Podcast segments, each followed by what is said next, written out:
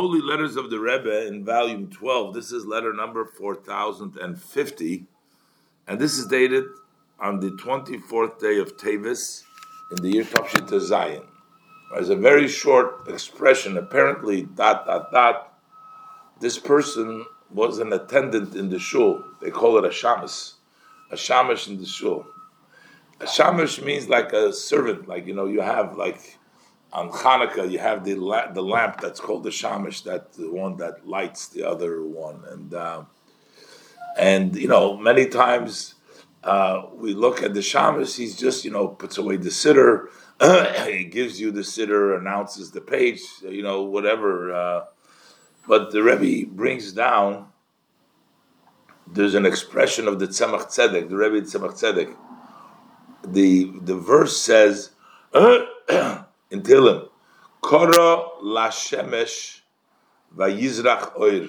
He called the sun, and it shone. Hashem created the sun to shine. The word Shemesh is the same word as Shamish. The sun and Shamish are the same words.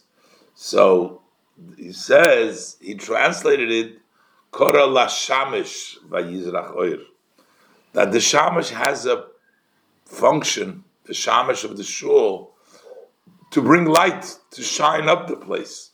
My father-in-law explained, a shamash needs to make light. It means spiritual light, the entire shul. The Rebbe is telling him, being a shamash apparently, to light up the shul. And if you do, in the end you accomplish. The is basically saying him, you gotta go ahead and create that light necessary and increase the light in the shul.